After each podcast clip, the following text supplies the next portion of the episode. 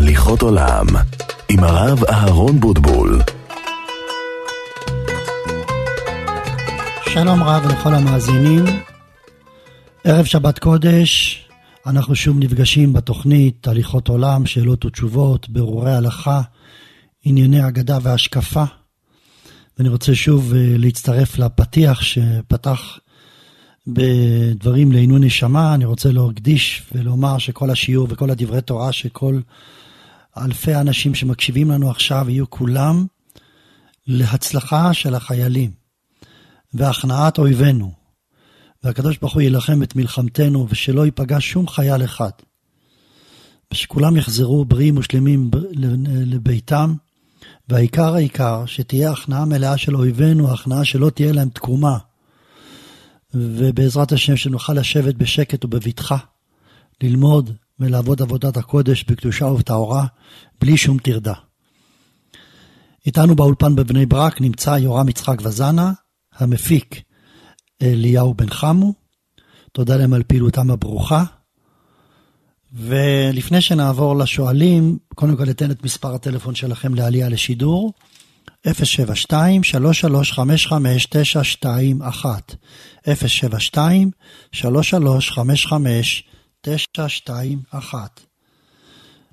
להדגיש ולומר שמי שלא יספיק לעלות היום לשידור, אפשר להתקשר לבית ההוראה שלנו, בית ההוראה שלנו פתוח כמעט רוב שעות היממה, היום עד השעה שלוש, במוצאי שבת מיד לאחר צאת השבת, זמן רבנו תם, מהשעה שש ועד השעה, השעות הקטנות של הלילה, אחת, שתיים אחר חצות, וגם כן כל יום מהבוקר ועד השעות הקטנות של הלילה. אפשר להתקשר לבית הוראה 02-587-5871, שלוחה אחת או שתיים. 02-587-5871, שלוחה אחת או שתיים. רוצה שוב להדגיש ולומר שהתוכנית שלי, שיחת חולים של תלמידי חכמים, הוא העתקה. במקום יום רביעי בשעה תשע, יום ראשון בלילה, ליל שני, בשעה עשר בלילה.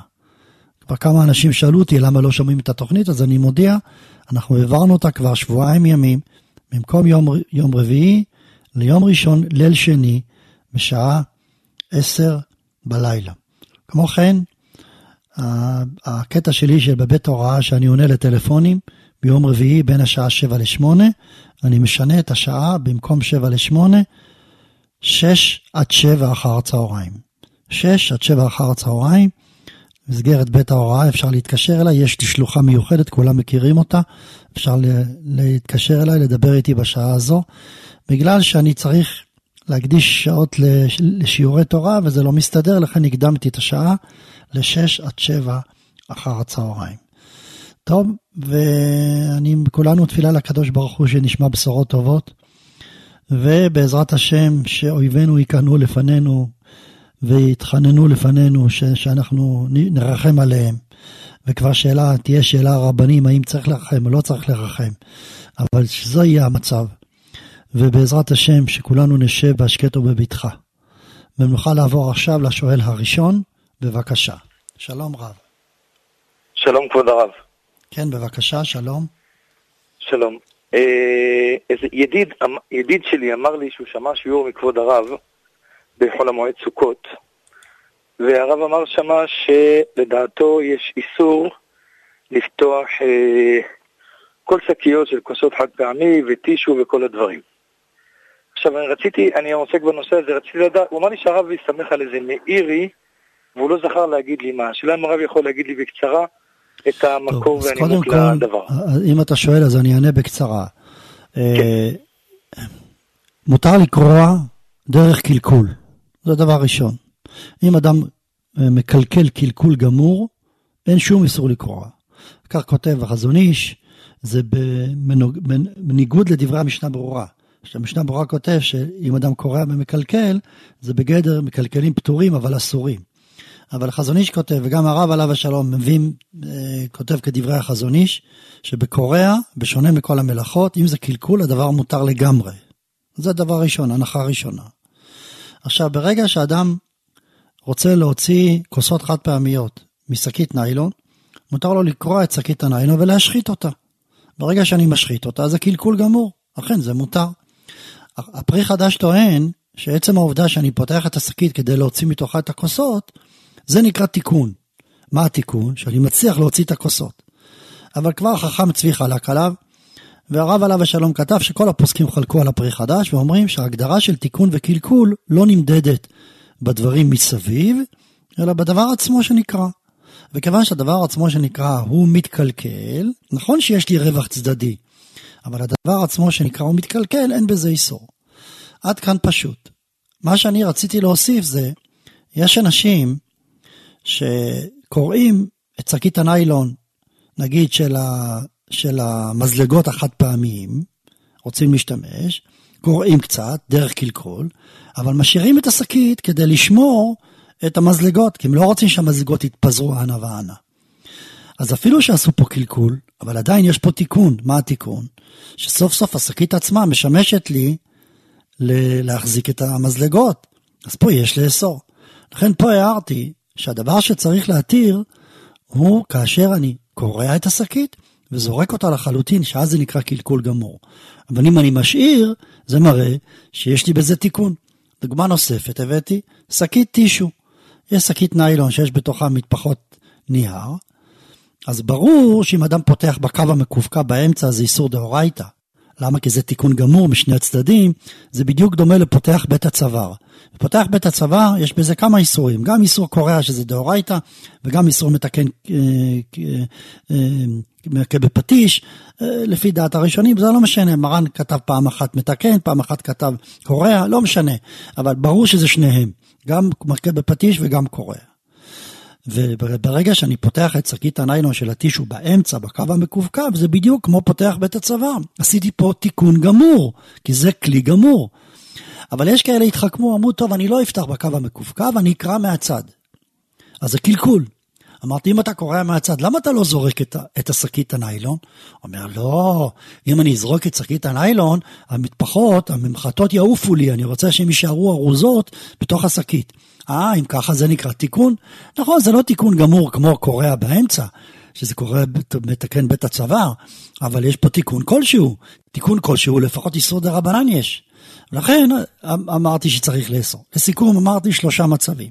יש מצב שזה תיקון גמור, כמו פתיחת אה, שקית טישו בקו המקווקו באמצע, שזה קרוב להיות איסור דאורייתא. יש יש מצב באמצע, שזה לא תיקון גמור, זה קורע מהצד, אבל הוא משאיר את השקית. פה זה איסור דה רבנן, ויש מצב שהוא קורע את השקית ומשליך אותה לחלוטין, פה זה מותר לכתחילה, כי זה נקרא קלקול גמור, וקלקול גמור בקורע הדבר מותר. יפה מאוד. זה מה שאמרתי. מה שאמרתי מאירי בשיעור, הוא קצת ערבב, השומע.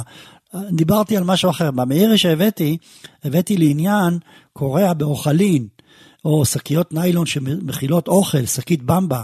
אז פה אמרתי שזה מותר.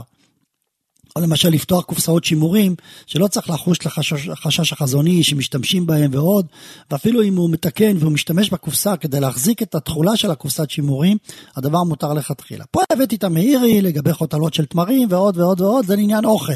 אבל בשלב הזה שאני לא מדבר על אוכל, לא צריך להגיע למאירי. כל מה שאמרתי זה מה שיוצא מהסוגיה. בסדר? תודה רבה.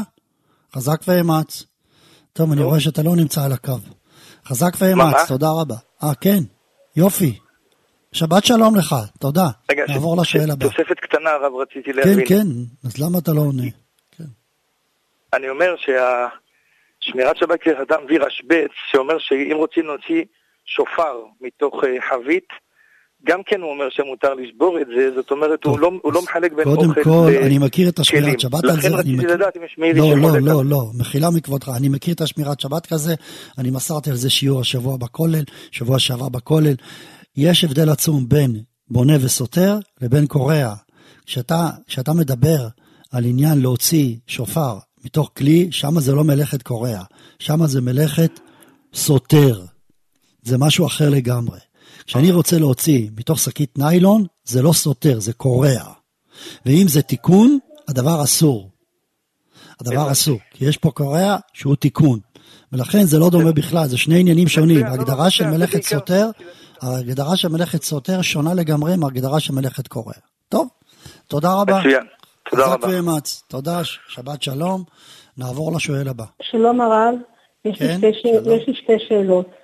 אה, אני שואלת, אם אני, שאנחנו לא במניין, נשים, תאמרנה השם מלך השם מלך, השם לא חלם בתפילה? כן, השם מלך השם מלך זה פסוק, אפשר לומר אותו גם בלי מניין, אין צורך במניין. גם בלי מניין. יופי. בוודאי. ושאלה שנייה, כשאנחנו אומרים את ה... אה, בתפילת שמונה עשרה את ה... הברכה הראשונה, שאומרים שאם לא מכוונים עליה, לא יוצאים על ידי חובה. אז מה צריך לכוון בברכה הראשונה?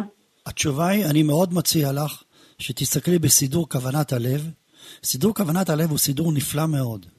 יש הרבה פירושים על התפילה, אבל המעלה שלו, שהוא לוקח מתוך שלל פירושים, הוא בוחר את הפירוש הפשוט ביותר והקליט ביותר. על כל מילה בתפילה יש לו פירוש פשוט וקליט. ואני מציע להסתכל בזה, ללמוד מה שהוא מפרש, מילה במילה, וככה לכוון. אוקיי, תודה הרב. אבל יש לי בקשה. אני רוצה שהרב ייתן ברכה לבן שלי יקותיאל אשר בן שמחה לזיווג. יקותיאל אשר בן שמחה, שיזכה לבנות בית אמן בישראל בקרוב ממש. אמן. בקרוב תודה שמחה, רבה. שיהיה לכם שמחה בבית, בעזרת השם. אמן. תודה. כבוד הרב, שבת שלום. שבת שלום. כן, נעבור לשואל הבא. שלום, שלום. שלום רב, בבקשה. יישר כוח על התוכנית. תודה. אה, רציתי לשאול שלוש שאלות. אה, שאלה ראשונה לגבי אה, יום שישי של חנוכה, שזוג צעיר שיוצא מהבית אחרי פלג המנחה וישן אצל ההורים, הוא יכול להדליק בבית עם ברכה? אם הוא יוצא מהבית אחרי פלג המנחה? התשובה היא כן.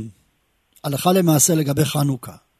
אפילו אם אדם לא ישן בביתו, הוא ישן בבית אחר, אם הוא ידליק בבית שלו, הוא מקיים את המצווה בהידור גדול. לא חייבים לישון בבית באותו לילה כדי לקיים את המצווה בבית. אדרבה, צריך להישאר חצי שעה או שאין עניין? לא חייבים להישאר. כי עיקר המצווה זה הפרסום מניסה. פרסום מניסה כלפי חוץ, ואם יש כלפי חוץ פרסום מניסה, אתה לא צריך בכלל להיות שם. ואם אתה מדליק ונמצא שם ואתה מדליק בתוך הבית, לא חייב להיות חצי שעה. מספיק שתהיה דקה. ואתה רואה את הדלקת הנרות, אתה יכול לברך על זה, וזו המצווה העיקרית. אפילו שאינך ישן בביתך, אתה ישן אצל ההורים, קיימת את המצווה. כי המצווה היא נר איש וביתו. מה פירוש נר איש וביתו? הבית ששייך לך. לא חייב שבבית הזה אתה ישן היום. זה הבית ששייך לך, זה מספיק. טוב, בבקשה. הלו? כן. שאלה שנייה, לגבי הסרת איפור בשבת לאישה, היא יכולה להסיר את זה עם מים אם היא רוצה לשטוף את הפנים בבוקר? התשובה היא כן, מותר להסיר איפור במים, כמובן עם מים ולא עם מגבון. וגם לא עם מסיר איפור, נכון? אני לא יודע מה זה מסיר איפור. מה זה מסיר איפור? אינני יודע מה זה. כמו מים כאלה מיוחדים, טוב, מים נוזלים כאלה, כמו מים לכל זה- דבר. אז מותר. אם זה, אם זה לא בתוך, בתוך בד או בתוך מגבון, שאין בזה איסור סחיטה, מותר. וגם אם היא מבין? רוצה למחוק את זה כדי לשים איפור שבת, זה גם בסדר? התשובה היא כן. אין איסור מוחק באיפור. זה בדיוק מה שאני בסדר. רוצה להדגיש. אין איסור מוחק באיפור. מרן השולחן ערוך כתב במלאכת מוחק, סימן של"ט, המוחק שחרורית מעל הקלף, הרי זה איסור מוחק וחייב. אבל אתה יכול להשוות שחרורית שנמצאת על הקלף, או הפנים של האישה, זה בדיוק ההבדל. הקלף מיועד לכתיבה, וכאשר אתה מסלק את השחרורית, אתה מוחק על מנת לכתוב, כי זה מיועד לכתיבה. אבל פנים אינן מיועדות לכתיבה. איפור זה לא כתיבה. איפור זה מריחה של חומר כלשהו. במקרה שזה חומר של שבתי, זה אפילו אבקה, זה כלום. איזה גוון מסוים. אין פה משום כתיבה, והדבר מותר. וכאשר מסירים את האיפור הישן, אין פה משום מוחק על מנת לכתוב, ואין פה בכלל מוחק. יש שאלה בפוסקים, אם אדם שידיו התלכלכו בפחם, והוא רוצה עכשיו ליטול ידיים, האם מותר לו להסיר את הפחם בשבת או לא? אולי נגיד שזה דומה למה שכתב מרן, מסיר שחרורית מעל, מעל הקלף, אבל מיד מחלקים את מה שאמרתי. יש בזה מחלוקת, אבל הלכה, למעשה הדבר מותר. אין בזה משום? מוחק. כן, בבקשה. שאלה אחרונה הרב, לגבי הפרשת חלה, אישה שאין לה בבית הרבה אנשים, כאילו זוג, אה, זוג בלי ילדים או משהו, והיא עושה הפרשת חלה על אה, נגיד שתי קילו, אה, והיא רוצה, היא הופעה עכשיו נגיד כמה לחמניות, והיא רוצה להקפיא את השאר, היא יכולה לברך? כי היא- ראיתי. אה, כמה חכמי אשכנזים, כאילו הרב אלישיב מחמיר בזה, הרב שלמה זלמן אוירבך אומר לא לברך. היא מקפיאה את העיסה או מקפיאה את הלחמניות? לא, היא מקפיאה את הבצק לפני האפייה. כאילו אה, היא האפייה. כמה חתיכות בגלל- באותו יום, ואת השאר היא מקפיאה כי אין לה מה לעשות עם הכל. הבנתי. אבל בזמן, הבנתי. עכשיו בצק הוא בצק שלם והיא רוצה לאכול, אז אני אומר שבמצב כזה כדאי לעשות הפרשה בלי ברכה. ואם היא רוצה לעשות מזה כמה סוגים והיא לא מקפידה על הבצק, נגיד היא רוצה לעשות פיצות, עוגיות מאותו בצק, ולא אכפת לה שזה יתערבב, רק אחרי האפייה זה יהיה כמה סוגים כאילו. אבל אם היא אופת את זה באותו יום, אז ודאי שהיא חייבת עם ברכה, אם היא לא זה מקפידה. כמה סוגים כאילו? זה בדיוק. זה- כי היא לא מקפידה, אמרת לא מקפידה. סוגים זה לא אבל קובע, מה שקובע, זה שני דברים שונים כאילו. אז מה? אבל היא לא מקפידה. אה, זה כן מקפידה, אתה סותר את עצמך. לא, לא אחרי. האפייה היא זה שני- מקפידה, אבל לפני האפייה היא לא אכפת לה שתתבלבל הבצק, כאילו, זה שתי- זה באותו בצק, כאילו. הבנתי. אז זה- זה נקרא שהיא לא מקפידה, וזה בהחלט מצטרף לעיסה אחת וחייבת חלה עם ברכה. בסדר גמור, תודה רבה ויישר כוח. תודה, שבת שלום, חזק ואמץ. שלום. שלום. הרב, שומעים כן, אותי? בבקשה. כן, שומעים אותך? אה, יש לי שאלה אישית שאני לא יכולה לשאול בשידור. יש דרך לדבר עם הרב לפני יום רביעי? טוב, אז אני הייתי מציע, אה, את יכולה לשלוח מייל? לא, לא כל כך, לא, לא. אין לך מייל? את לא, אה, המייל לא זמין יש, לך? יש לי מייל, אני לא יודעת להשתמש בזה, אני צריכה שאחד הילדים אה, יבוא ו... ואולי, אולי, אולי כן, אני אוכל... תראי, יש לנו בבית הוראה. מייל שאני מקבל באופן אישי. כן, אם את תתקשרי לבית הוראה, בית כן. הוראה יגידו לך, בת- בתקליט שם את יכולה לשמוע את כתובת המייל. ואפשר לשלוח. אני עונה למיילים אה, הרבה. הבנתי. ואז. איך מקבלים תשובה? אז אה, את יכולה לציין? מספר טלפון, את יכולה לציין מספר טלפון, אולי אני אחזור אלייך. בסדר? בסדר, תודה רבה. עסקי ואמצי, בבקשה. כן, נעבור לשואל הבא. הלו, שלום. שלום רב, בבקשה. אה, שלום וברכה. אנחנו גרים בעיר חרדית, בשכונה חרדית, בבניין חרדי, הכל, אה, כולם חרדים לגמרי, ואצלנו בבניין השכן השכיר את הדירה שלו לגויים, ממש גויים מאוקראינה. וזה מאוד מאוד מפריע לשכנים בבניין, ברחוב. אה, מישהו עורר תשומת ליבנו שזה גם מעורר בעיות הלכתיות כמו עירוב וכדומה, אני לא כל כך מבינה בזה. אני אשמח לשמוע את הדעה של הרב, מה טוב. אפשר לעשות, אם זה בסדר.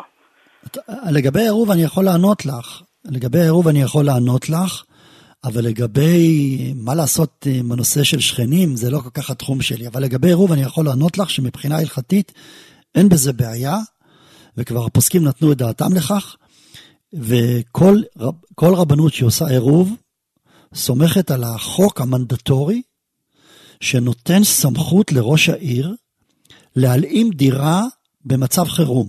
חס וחלילה, חס וחלילה, מצב חירום. לא רוצה לפרט עכשיו דברים מסוימים קיצוניים מאוד, אז מבחינה חוקית, אם ראש העיר רואה שהדירה הזו זקוקה לטיפול בציבור, אז הוא יכול לקחת את הדירה. זה, יש חוק כזה, שלא נצטרך להגיע לחוק הזה לעולם. החוק הזה נותן סמכות, וראש העיר נותן את הסמכות הזו לרב העיר שמסדר את העירוב, ואז גם כאשר הדירה מושכרת לגוי, מבחינת, יש אופציה ממונית לתפוס את הדירה הזו על ידי החוק המנדטורי הזה, וזה מה שמאפשר לעשות עירוב גם כאשר יש גויים בבית. בסדר? לכן, מבחינה זו, העניין מסודר. מה שאני אומר זה פטנט שכבר כתבו אותו גדולי הפוסקים, ראיתי מכתב מהרב אלישיב, ראיתי מכתב מהרב שלמה זלמן ועוד ועוד, שמשתמשים בפטנט הזה. עכשיו לגבי השאלה השנייה, אני מבין שזה מפריע לכם. אז מה שאפשר לעשות זה, אפשר לתבוע אותו לדין תורה, אפשר אה, להביא פסק הלכה מבית דין נגד השכירות הזו, זה מה שאפשר לעשות, בסדר? גדול, זה דבר תקין אה, לעשות את זה, או שאין עם זה בעיה? תראי, אה, אם, מתכוונת אם הגויים, התשובה היא ככה, אם הגויים מתנהגים ב... התשובה, אם הגויים מתנהגים בצורה טבעית ולא מתהלכים בפריצות יתרה קיצונית, והם הם בסך הכל נכנסים ויוצאים הביתה, אני לא רואה בעיה כלשהי. אבל אם ההתנהגות שלהם היא חריגה מאוד ולא מתאימה להלך הרוח בסביבה, פה יש קייס שאפשר לטעון בבית דין רבני נגד זה. אבל אם למשל הם, הם צנועים וחסודים והם לא עושים שום דבר ולא מתנהגים בצורה חריגה, אני לא מאמין שיש פה בעיה. טוב? בסדר?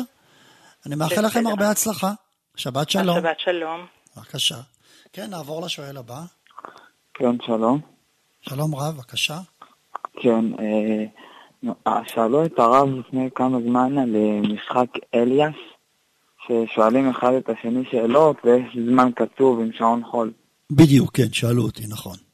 מותר לשחק מזה? אז התשובה היא ככה, עיקר השאלה הייתה האם מותר להעמיד את שעון החול כמודד זמן. זו הייתה השאלה. האם זה נקרא מדידה, וכל דבר שהוא מדידה אסור לעשות בו בשבת, או אולי שעון זמן לא נקרא מדידה. מרן בשולחן ערוך כותב שמותר מותר להסתכל בשעון בשבת. כן, אז זה לא דומה, כי אני לא מפעיל אותו, אני רק, אני רק מסתכל, מתבונן. מרן כותב בסוף סימן ש"ח שמותר לטלטל אותו גם.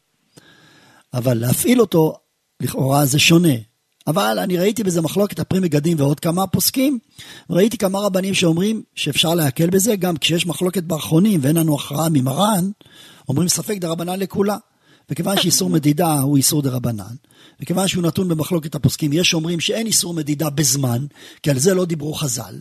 חז"ל דיברו על יחידות אה, כמו מטר, אה, נפח, משקל, אורך, רוחב, וכיוצא בדברים הללו, שזה יחידות מוחשיות שרואים אותן מול העיניים. אבל יחידת זמן זה לא דבר מוחשי שרואים אותו מול העיניים, זה דבר מופשט. יחידת זמן זה לא דבר שאני יכול למדוד אותו מול העיניים בצורה מוחשית כמו הדברים שציינתי קודם. לכן, כותב הפרי מגדים שאפשר להקל. לכן המקל בזה יש לו על מה לסמוך. בסדר? בבקשה.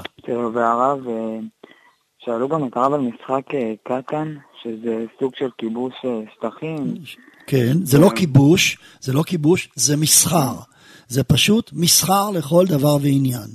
מסחר אסור בשבת.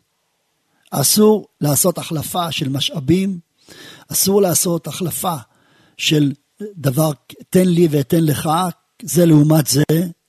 אפילו באוכל, אוכל אסור לעשות החלפה.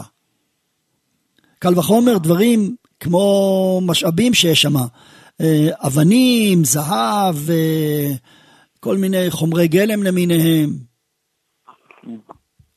כן, תודה רבה. בבקשה, שבת שלום. תודה. כן, נעבור לשואל הבא. הלו, שלום רב, בבקשה. שלום הרב, מה שלומך? כן, בסדר גמור, תודה. בבקשה. תודה, תודה רבה על התוכנית ועל הסבלנות לכל אחד ואחד. אה, רציתי בבקשה לשאול שתי שאלות. אה, יש לי נחם שהפעולה שהוא מוציא את המים זה שאיבה. אתה לוחץ עליו מלמעלה ומים יוצאים. כן, ונהיה לי בעיה במחם. המחם, אה, אתה שם אותו על מצב שבת, הוא לא, הוא לא משמר את החום. רק על מצב שמירת חום הוא שומר את החום. השאלה אם מותר בשבת להשתמש בזה. מותר חום. להעביר אותו למצב שמירת חום, אפילו שיש לו תרמוסטט, והתרמוסטט הזה עובד לפי טמפרטורה הקבועה שקובעים לו, למשל, כשהוא מגיע ל-98 מעלות הוא מכבה את הגוף חימום, כשהטמפרטורה יורדת ל-94 הוא מפעיל את הגוף חימום, כן? הדבר מותר, אין בזה בעיה. הכל נעשה מאליו. אין בזה שום בעיה. מותר להפעיל, אה, זה נקרא, זה נקרא תרמוס חשמלי קוראים לזה, נכון? נכון? לא, זה לא תרמוס חשמלי, זה מחם זה לא. תרמוס? זה לא תרמוס. לא, זה לא בדרך כלל, תרמוס, זה. המשאבות האלה, המשאבות האלה זה גם תרמוס, זה מבודד מבחוץ. טוב, איך ש... לא יודע, לי היה פעם כזה דבר עם מבודד מבחוץ, שזה היה תרמוס חשמלי, עם כזה מנגנון שלוחצים עליו מלמעלה והמים יוצאים. היה גם אפשרות כן. שאיבה, שאיבה במשאבה חשמלית, ובשבת מעבירים את זה לכפתור שבת, ואז מבטל את האפשרות שאיבה חשמלית, נכון? זה מה שיש לך? לא, אין לי, אה, אין לא, לך אין לי. שאיבה חשמלית. לא משנה, אז. לא צריך להגיע להבדלים האלה. הלכה למעשה, מותר להפעיל מיחם על מצב של תרמוסטט. הבנתי, עוד שאלה. אה, יש, יש כל מיני מאפיות שבחנוכה לוקחות סופגניות, נוטלות להן טבילה בשמן ואז אחרי אופים את זה. שאלה אם לזה תורת לחם, ואתה צריך לברך על זה המוציא, אחרי זה התשובה היא, מרן בשולחן, השאלה שלי היא כזו, האם כשטובלים אותו בשמן, הוא כבר ראוי לא, לאכילה זה או לא ראוי. לאכילה? אם-. זאת אומרת, הוא עדיין לא ראוי לאכילה. זה רק, המטרה היא לא רק מכת חום, אלא לתת לו את הטעם של הטיגון. יש פה עניין של טעם של טיגון. אבל הוא עדיין לא ראוי לאכילה, עובדה שצריך לאפות אותו. לכן, ברכתו המוציא. אבל, במקרה של סופגניה אין ברכתה המוציא מסיבה אחרת. בגלל שהוא מעורב עם סוכר ושמן. הבצק עצמו מעורב עם סוכר. לכן נשאר ברכתו מזונות. כל הנפקא מינה היא לעניין אם אדם אוכל שיעור קביעת סעודה. שבל... שסופגניה, אם אדם אוכל שיעור קביעת סעודה, 216 גרם, עדיין לא יברך על זה המוציא וברכת המזון, כי זה נתון במחלוקת הפוסקים, האם דבר מטוגן וקובעים עליו סעודה, ברכתו המוציא או לא, וספק ברכות להקל. אבל ברגע שהוא היה במקרה שאתה מציין, שנתנו לו מכת חום בשמן, אחר כך עפו אותו, שהוא מוגדר כנאפה, פה, אם אכלתי שיעור קביעת סעודה, חייב נטילת ידיים, המוציא וברכת המזון. זה ההבדל. עכשיו, כמה זה שיעור קביעת סעודה? 216 גרם. עכשיו, סופגניה נורמלית גדולה, יש בתוכה 120 גרם. אז אם אדם יאכל שתיים, אם זה הסופגניה שאתה מדבר עליה, חייב נטילת ידיים, המוציא וברכת המזון. הרב כותב שאדם ירא שמיים יקפיד מאוד לא לאכול יותר מסופגניה ורבע, אפילו מהסופגניה הרגילה שהיא מטוגנת בשמן. ולמה? כי אם הוא יאכל שתיים, הוא מכניס את עצמו בספק ברכה. כי יש אומרים, מגינת ורדים, כותב, שסוברניה, אפילו שהיא מטוגנת בשמן, אם קובע עליה סעודה, חייב לברך עליה המוציא וברכת המזון. נכון שהרבה פוסקים חולקים בגלל שזה שמן, אבל בידי ספק לא יצאנו, לכן ירא שמיים לא יכניס את עצמו למצב כזה, כך כותב הרב. בכל מקום בדיעבד, אם אדם אכל וקבע סעודה על סופגניה רגילה, עדיין מברך רק על המחיה ולא מברך ברכת המזון, אבל לא טוב לעשות את זה. ולכן כל אדם ואדם יקפיד תמיד לאכול סופגניה ורבע בלבד, שזה פחות משיעור 162 גרם. יותר מ-162 גרם מכניס את עצמו בספק. בבקשה. חזק ואמץ, תודה. שבת שלום. שבת שלום. שבת שלום. כן, נעבור לשואל הבא. שלום. שלום. לכבות את הרדיו בבקשה. הלו? כן, בבקשה. כן, רציתי לדעת, יש לי שלוש שאלות. אחד, אם אני, אם אני, אני עושה הפרשות חלה, על חלה שלא, שאני, לא- זה לא בשבילי, בשביל מישהו אחר, האם אני מברך אה, הפרשת חלה? תשובה, כן, אם יש לך שיעור ואתה נותן את כל העיסה לחברך וחברך אופה את זה, בוודאי שאתה חייב בהפרשת חלה, כן?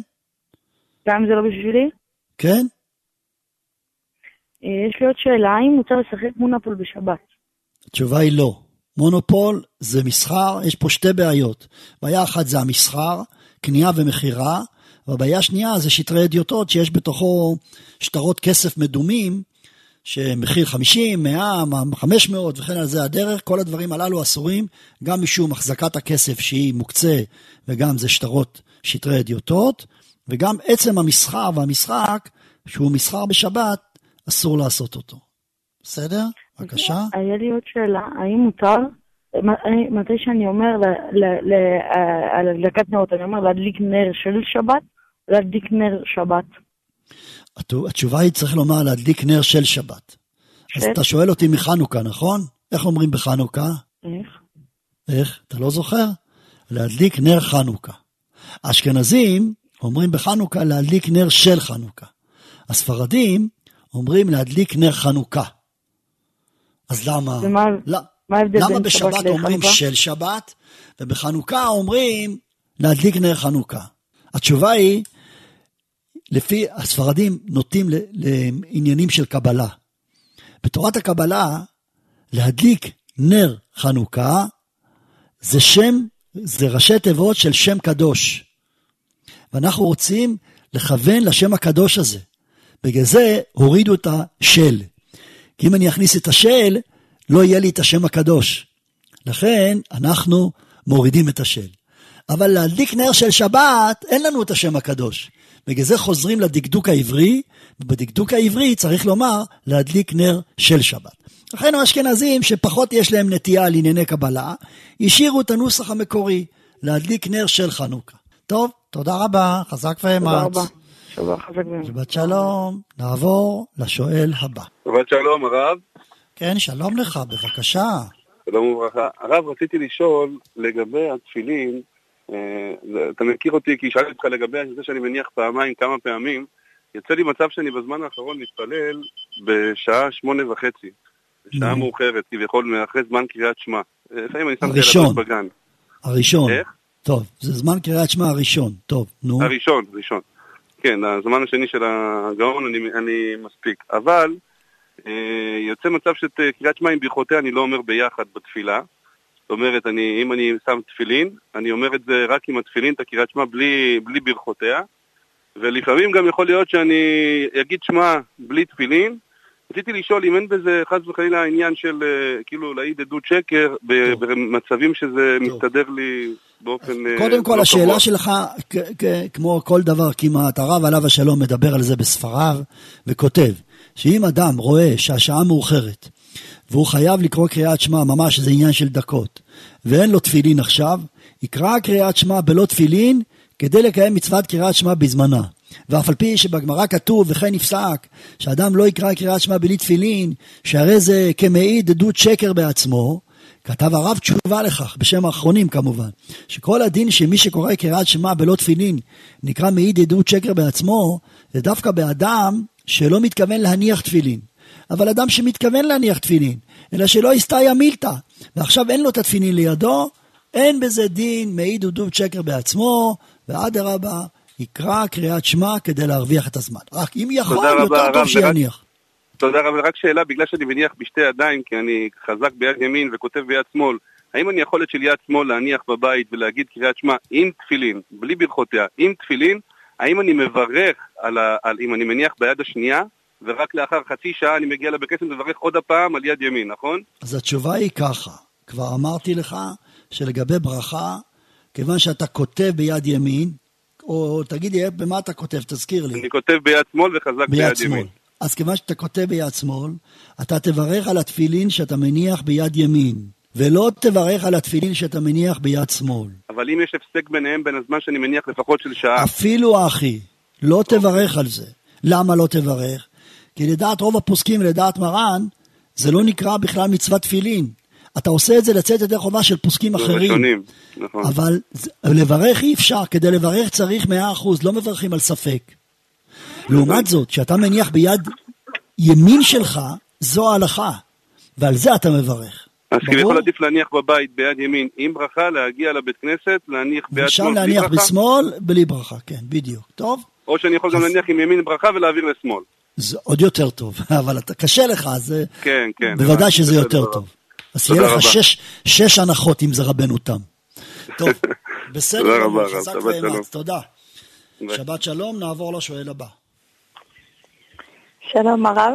כן, שלום, בבקשה. אה, שלום, רציתי לשאול, אה, יש לי כמה שאלות אה, לגבי שבת.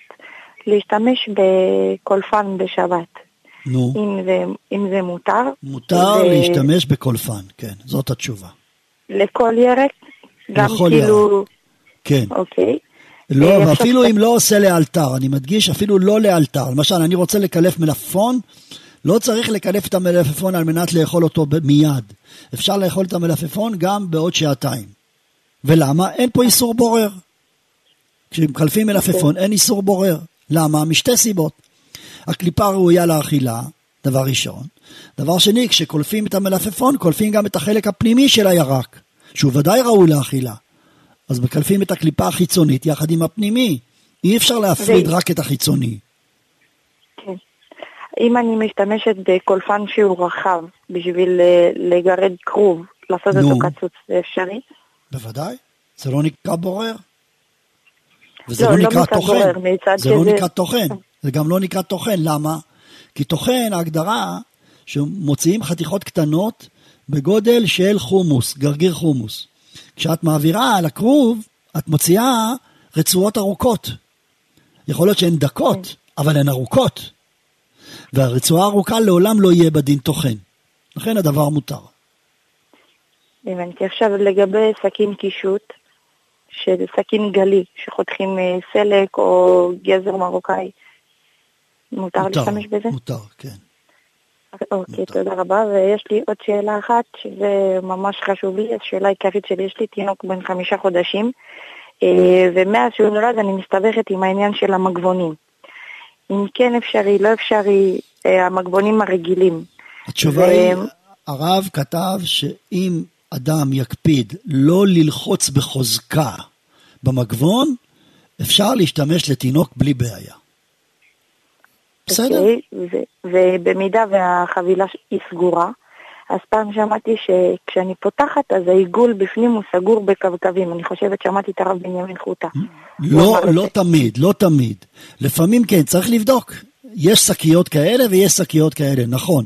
אם זה נכון שיש חיבור כלשהו ופותחים, זה ממש איסור תורה. בדיוק כמו לגבי לפתוח שקית טישו.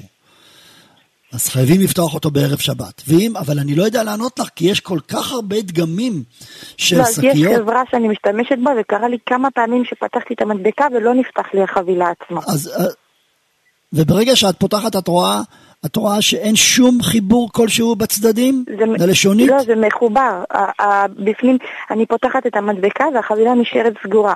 יש קווקווים. אהה, אני צריכה לפתוח את זה מנפרד. אז אסור לפתוח את זה. אז מה אסור ש- לפתוח את זה. אז מה אפשר לעשות? לקרוע את השקית שעוטפת את המגבונים, ולזרוק אותה, ולהכניס את המגבונים בתוך שקית ניילון שישמרו. הבנתי. ושבת שעברה, אה, מישהו הביא לי מגבונים של אה, שבת. לא כתוב עליהם מגבונים של שבת עם כשרות מסוימת, זה פשוט מגבונים שנשטפים באסלה. זה מותר להשתמש בזה? זה יותר קל מהמגבונים לא האחרים? יותר קל. אותו דבר בדיוק. אין יש הבדל פה ביניהם. טעות גדולה של הציבור, שחושבים שהמגבונים מסוימים הם יותר קלים מבחינה הלכתית. זה לא נכון, זה מטעה.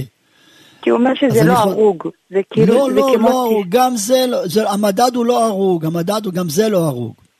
אה, אני רוצה לומר לך שכל המגבונים הם לא הרוגים, זה בסך הכל לוקחים אה, ויסקוזה, הוא לא הרוג, כל המגבונים היום לא הרוגים, זה ויסקוזה ששוטחים אותו ומקבלים את המשטח הזה של, של האלבד, ממנו מייצרים את המגבונים. ולכן, אני חוזר ואומר, מותר במגבלות האלה, שזה תינוק ולא לוחצים. אין להתיר בשום פנים ואופן להשתמש במגבונים כדי לנקות שולחן, כדי לנקות כיסא. אין שום היתר כזה. וכל המגבונים שווים, אין שום שוני בין סוגי המגבונים, כולם באותה מידה. לתינוק, ואם יעשה בנחת, מותר, ואילו דברים אחרים, אסור. אוקיי. בבקשה. שבת שעברה, אה, גם קרה לי שפתחתי את החבילה והיא לא נפתחה, אז חתכתי אותה עם סכין מהצד האחורי. יכול להיות שזה היה אסור לעשות דבר כזה? זה אסור, כן, אמרתי, הסברתי את זה קודם, אמרתי, הדבר שמותר הוא כמו אני צריכה שהצעת. לזרוק את זה. לחתוך, כאילו. לזרוק את השקית ולהכניס את המגבונים בתוך שקית ניילון אחרת, שישמרו. זהו. בסדר, בסדר גמור. תודה תודה רבה, רבה, כוח. שבת שלום. תודה. כן, נעבור שלום, לשואל. שלום רב. כן, שלום, בבקשה. אה, אני שוכב, יש לי חדר שאני לומד בו, לפעמים שוכב. עכשיו, כשאני שוכב, אז אה, למשל, מהרגליים שלי, אז אני שם, פשוט יש לי בעיה שזה יותר מדי ספרים אולי בבית, אז אני שם על כיסא ספרים במרחק של חצי מטר מהרגליים שלי, כשאני שוכב, אם אני שוכב. אז יש בזה בעיה, אני צריך להרחיק את הכיסא. לא, אה, לא. התשובה היא אין בזה בעיה. אין פה ביזוי לספרים? לא, אין שום ביזוי. מרחק אם זה אותו- אה, אם זה אותו- אם זה אותו, אם זה לא... מרגליים אם אני שוכב? התשובה היא לא, מותר. כי זה משטח אחר, זה כיסא נפרד וזו מיטה בנפרד. ולכן מותר. בבקשה. תודה רבה, תודה רבה. תודה. הכול. שבת שלום. כן, נעבור לשואל הבא. שלום. שלום רב, בבקשה. כן, שומעים אותי? כן, בבקשה. תודה רבה על השידור, נהנה מאוד מהתוכנית. יש לי ש- כמה שאלות. אה, אישה בחודש תשיעי, היא רוצה לדעת אה, לגבי שבת. מותר לה לשים בתיק לידה מדקלמה או נגן, אולי תצטרך, הנגן אולי תצטרך מוצאי שבת אולי. אה, כסף, טלפון. אז נעשה סדר. קודם כל, כסף טלפון זה, זה מצרך מאוד חיוני, חייבים אותו גם בשביל ההליך של להיכנס לבית חולים ולהירשם, ו- ודאי שמותר לקחת. לגבי דברים אפשר אחרים, כמו. כן, עכשיו לגבי דברים אחרים שאתה אומר, נגן ו, ו, ומצלמה, שזה לא כל כך חיוני, זה רק עניין של נוחות, זה מוקצה. חיוני למוצאי שבת. כן, אני מבין, אבל זה רק נוחות. פה אפשר להקל אם אנחנו נעשה את התיק בסיס הדבר האסור והמותר. דהיינו, אני מכניס את זה בתיק, ובתוך התיק יש גם דברים מותרים, שאני צריך אותם, בהיתר. מבין? מבין? ואז התיק נהיה כן. בסיס לדבר האסור והמותר, וכשיש בסיס לדבר האסור והמותר, מותר לטלטלו לצורך דבר המותר. מהו הדבר המותר? הדבר המותר הוא הדברים המותרים שיש לנו בתוך הכלי הזה. ואז בשביל יולדת אפשר להקל, בסדר? כן. טוב, מה אתה שואל עוד? עכשיו אה, לגבי, יש מכשיר שנקרא טן, היא לא רוצה להגיע לפידורן, שיש לזה סיכונים, יש מכשיר טן, הרב יודע על מה מדובר? שמעתי על זה, שזה כאילו מקל על כאבי הצירים. זה כמו. מכשיר טלפון, יש אלקטרו- יש לו, כן, כן, יש, יש לו אל- ו- אלקטרודות, עם אלקטרודות, ומניחים, אה, בזמן הצירים זה עושה איזושהי הפוגה, כן. מה השאלה כל, עכשיו? כל ציר צריך ללחוץ, כל, כל פעם שיש ציר צריך ללחוץ על הכפתור, כן, ואחרי שנגמר הציר צריך גם ללחוץ בשביל להפסיק אותו. הבנתי. יש פה גם אה, אפשרויות כאילו להגביה, להנמיך את העוצמה. את העוצמה, כן. אז התשובה היא ככה, אם האישה נכנסת למצב של לידה, והיא הולכת לבית החולים, שזה צירים כל חמש דקות, מותר לה להפעיל את המכשיר בלי שום חשש. הוא צריך שינוי אפילו? לא צריך שינוי. בסדר? אבל זה בוא נעשה סדר. אם זה, אם זה צירים טרום לידה, שפה ושם, פעם בחצי שעה וכולי, אז ודאי שלא בשביל זה מותר. מבין אותי? כן. בבקשה. רגע, עוד שאלה אחת, הרב. אה, השאלה היא אם היא מתקשרת לאימא בשבת, אפשר לאימא לענות לטלפון? היא רוצה אה. שהאימא לא, לא, שתדע איפה היא, כאילו, היא נמצאת, או... היא לא מספיק לה סימן שמספיק שהיא מתקשרת, ואז היא רואה והיא מוכנה. היא רוצה לדעת שאימא שלה בטוח אה, ענתה, או היא- שהיא רוצה להנחות אותה לאן ללכת, אם לבוא, לחכות לאמבולנס. טוב, אז התשובה היא ככה, אם היא רוצה להתייעץ עם האמא מה לעשות, שזה חלק מהטיפול, בוודאי שמותר לה להתקשר לאמא, ואמא תנחה אותה מה לעשות. כמו שאמרת, אמא מותר לה לענות. מותר לה לענות גם, לתת לה הנחיות מה לעשות. תתקשרי לחדר לידה, תתייעצי עם המיילדת, תתקשרי לרופאה שלך, וכן על זה הדרך. אם האמא היא המייעצת שלה, והיא לא יודעת מה לעשות, בוודאי שמותר לה להתקשר לאמא, בסדר? אני לא יודע אם זה. מבחינת ייעוד, אבל אם מטרה המטרה... יותר, אה, תקשיב, תקשיב לי, בבקשה. כן, אבל אם המטרה היא לא ייעוץ, המטרה היא סתם אינפורמציה, סתם, אה, אני הולכת לשם חדר לידה, זה אסור. זה לא לצורך לא, הלידה. היא צריכה לבוא איתה. אה, אם היא גם רוצה להביא אותה, אז אה, למה אתה לא שואל אותי אם מותר לנסוע לאימא להביא אותה במיוחד? אה, למה את זה אתה לא שואל שזה הנסיעה, בחור שזה מסוים הדבר הכי חמור? מה, מה? אה, זה פשוט לך שזה מותר. טוב, נו, נו, נו. איי, בוא תראה, תראה. תראה, תראה חוסר פרופורציה, סליחה. טלפון זה דרבנן של דרבנן. נסיעה ברכב, 100 מטר, נסיעה ברכב 100 מטר, זה עשרת אלפים פעם, לא תבערו אש בכל מושבותיכם, איסור דאורייתא מהתורה ומכל האיסורים שבעולם. אז זה אנשים לא שואלים. זה אין בעיה. למה? מהרבנים מתירים. אז אני רוצה לגלות לך שהרבנים לא מתירים דבר כזה. אין היתר ללכת לנסוע לאימא ולהרבות בנסיעה ברכב, סתם בגלל שרוצים שהאימא תצטרף. אלא אם כן מדובר במצב שהיולדת חייבת את אימא עד כדי כך שאם האימא לא תהיה, יהיה לה ביאטוטה. ביאטוטה זו חרדה של, של, של, של, של, של, של פשוט מאבדת את הדעת. זה ספק פיקוח נפש. אבל אם היא רוצה את האימא סתם להצטרף, זה לא סיבה. בשביל זה לנסוע לא, אני ולחלל לא שבת. רוצה להיות לבד, כי אני לא אוכל לבוא איתה, כי אני צריך. לשמור על הילדים. זה קצת שונה, זה קצת שונה, טוב, זה קצת שונה, אבל אני מציע הצעה כזאת. תחשבו על דרך להזמין גוי. אה, בירושלים יש סידור, אה, החובש הר נוף, יש, אה, אפשר להשיג את מספר הטלפון שלו בכל מקום באינטרנט, החובש הר נוף, הוא ייתן לכם אה, חב- חברה של מוניות, גויים לא ערבים, גויים לא ערבים. ישראלים שמשרתים בצבא שאין בעיות בטיחות איתם וביטחון איתם, שהם גויים ומדברים איתם מראש ויש להם רכב שמיועד להסעת יולדות בשבת, וכל היולדות החרדיות בירושלים הגיעו להסדר איתם, מדברים איתם בערב שבת, מכינים אותם, לוקחים את מספר הטלפון, מסכמים כמה כסף זה יעלה, ואז אומרים לו, תשמור את המספר, אני אתקשר אליך אפילו בשתיים בלילה. ואז פותרים את הבעיה, בשתיים בלילה יש צירים, מתקשרים אליו, הוא בא אליכם, לוקח אתכם, ואז מותר לכם לנסוע לצפון, לדרום, למעייני הישועה, לאסותא, לאן שתרצו. למה? הוא לא יהודי, הוא גוי. נסיעה עם גוי מותרת לכתחילה, במקום שיש צורך כלשהו לצורך היולדת. אבל לא, לא צריך להגיע לפיקוח נפש. לעומת זאת, שזה אמבולנס שנוסע על ידי יהודי, אסור להגיד לאמבולנס, תלך לאימא להביא אותה. אלא אם כן מדובר בפיקוח נפש. עכשיו, לגבי השאלה של החיים, שאין מי שילך עם, עם יולדת, פה יש מקום להתיר, קצת גם מיהודים, בגלל שבאמת יולדת חייבת עזרה. ואני יכול להבין, אם בעלה לא נמצא איתה, שהיא חייבת את אימא, פה יש קצת יותר להקל. אבל, שוב אני חוזר, לכתחילה תשמע בקולי, תקבל את העצה שלי. וגם אם אתם לא גרים בירושלים, אמרו לי באשדוד, שכל הציבור החרדי ברוב הזין באשדוד. קריית ספר. אז אתם יכולים לאתר חברת מוניות, חברת, איפה אתם רוצים ללדת, במעייני הישועה? לא, בירושלים. אה, בירושלים? אז בכלל אתם יכולים להגיע להסדר הזה, תיצור קשר איתו, יביא אתכם לירושלים. זה מאוד פשוט. אבל אם מסדרים את העניין הזה עם האמא, אז לא חייב אמבולנס מיוחד, נכון? כאילו, אני יכול להזמין אמבולנס רגיל. כן, אם, אם העניין הוא, אם אתה לא נוסע במיוחד למקום מסוים, אז אתה יכול אמבולנס רגיל, כן. אבל גם בזה לא פשוט, למה? אני אסביר לך. כי אתם הולכים ללדת בירושלים.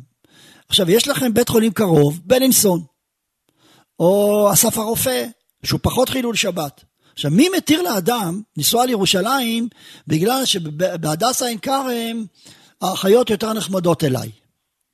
זה לא סיבה לחלל שבת. יש יותר מקצועיות. לא אני לא בטוח, זה עניין סובייקטיבי. יש לך, יש נשים שתעשינה הכל בשביל ללדת במעייני הישועה, והן תאמרנה לך שזה המומחיות. כל, אין, אין לדבר סוף. זה הרוגע לא... של האישה, לא? אישה אומרת, אני לא כן. לגור. השאלה, רוגע של אישה, אני אמרתי, צריך שזה יהיה בבחינת שאם לא יהיה לה פאניקה, יהיה לה היסטריה. לא הרגשה, בסדר? תחשוב, תיקח את הדברים לתשומת לבך, אני נתתי לך את הכלים, בעזרת השם. אם למשל אני מסדר את העניין, היא מתקשרת אליה בטלפון, היא אומרת לה, תבואי לפה, האמבולנס יעצור לך על הדרך. טוב, בסדר. יותר פשוט, לא? בסדר, יותר פשוט, כן. שבעזרת השם הקדוש ברוך הוא יעזור שיהיה לכם לידה קלה ויצא הוולד בריא ושלם, בעזרת השם חזקו ואימצו, שבת שלום ומבורך. כן, נעבור לשואל הבא. שלום כבוד הרב. שלום, בבקשה.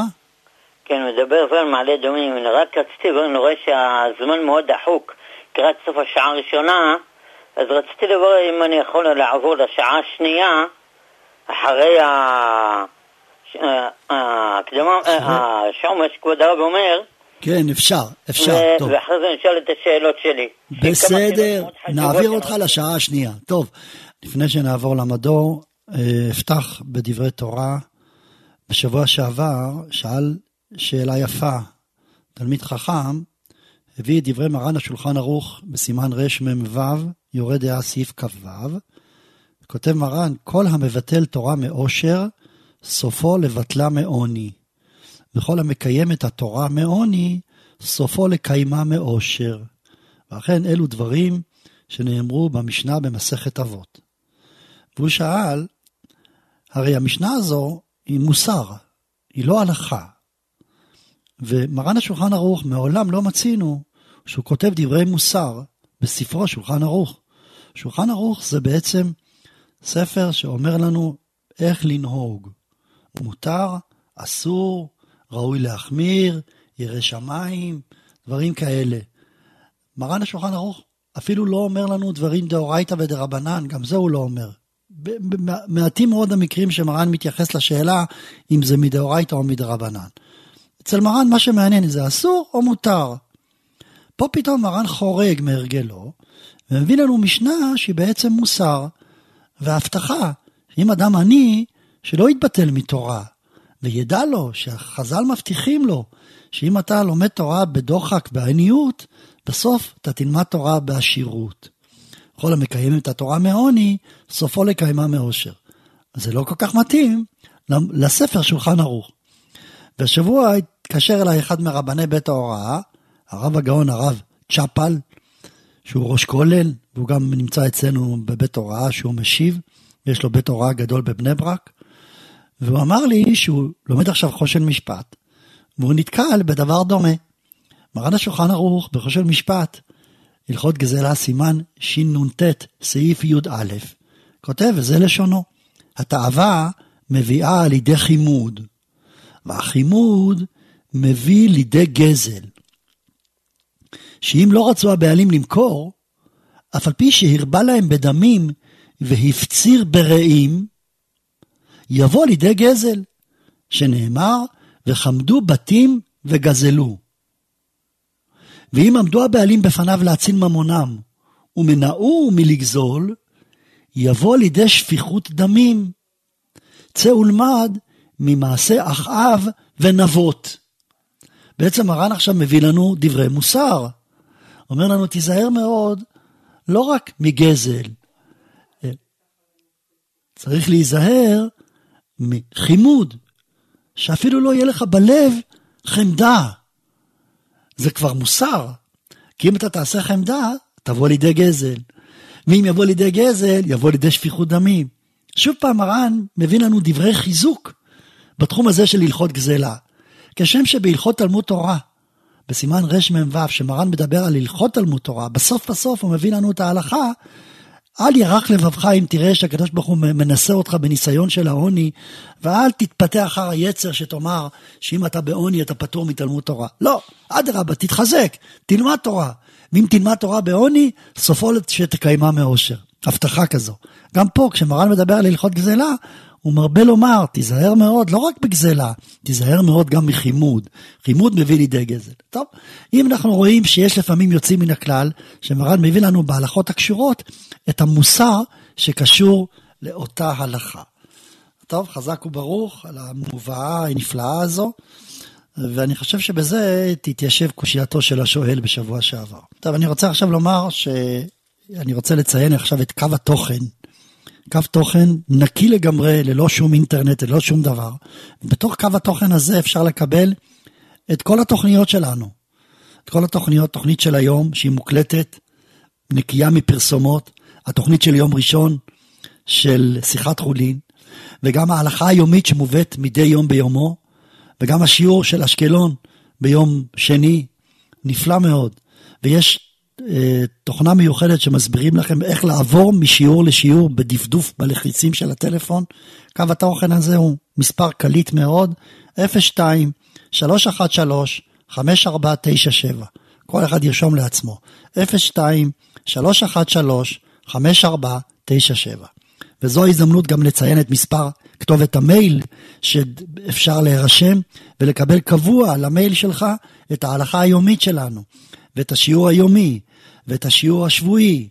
כתובת המייל 0506 304, לא סליחה טעיתי, אה, כתובת המייל 654 1154 שטרודל gmail.com 654 1154 שטרודל gmail.com ואחרון אחרון, אציין את כתובת הוואטסאפ, שמי שרוצה עכשיו לשלוח לחייל שנמצא במערכה, או מישהו אחר, להכניס אותו שהוא יקבל בוואטסאפ את כל הדברים הללו, מספר הוואטסאפ הוא 0506 304 305.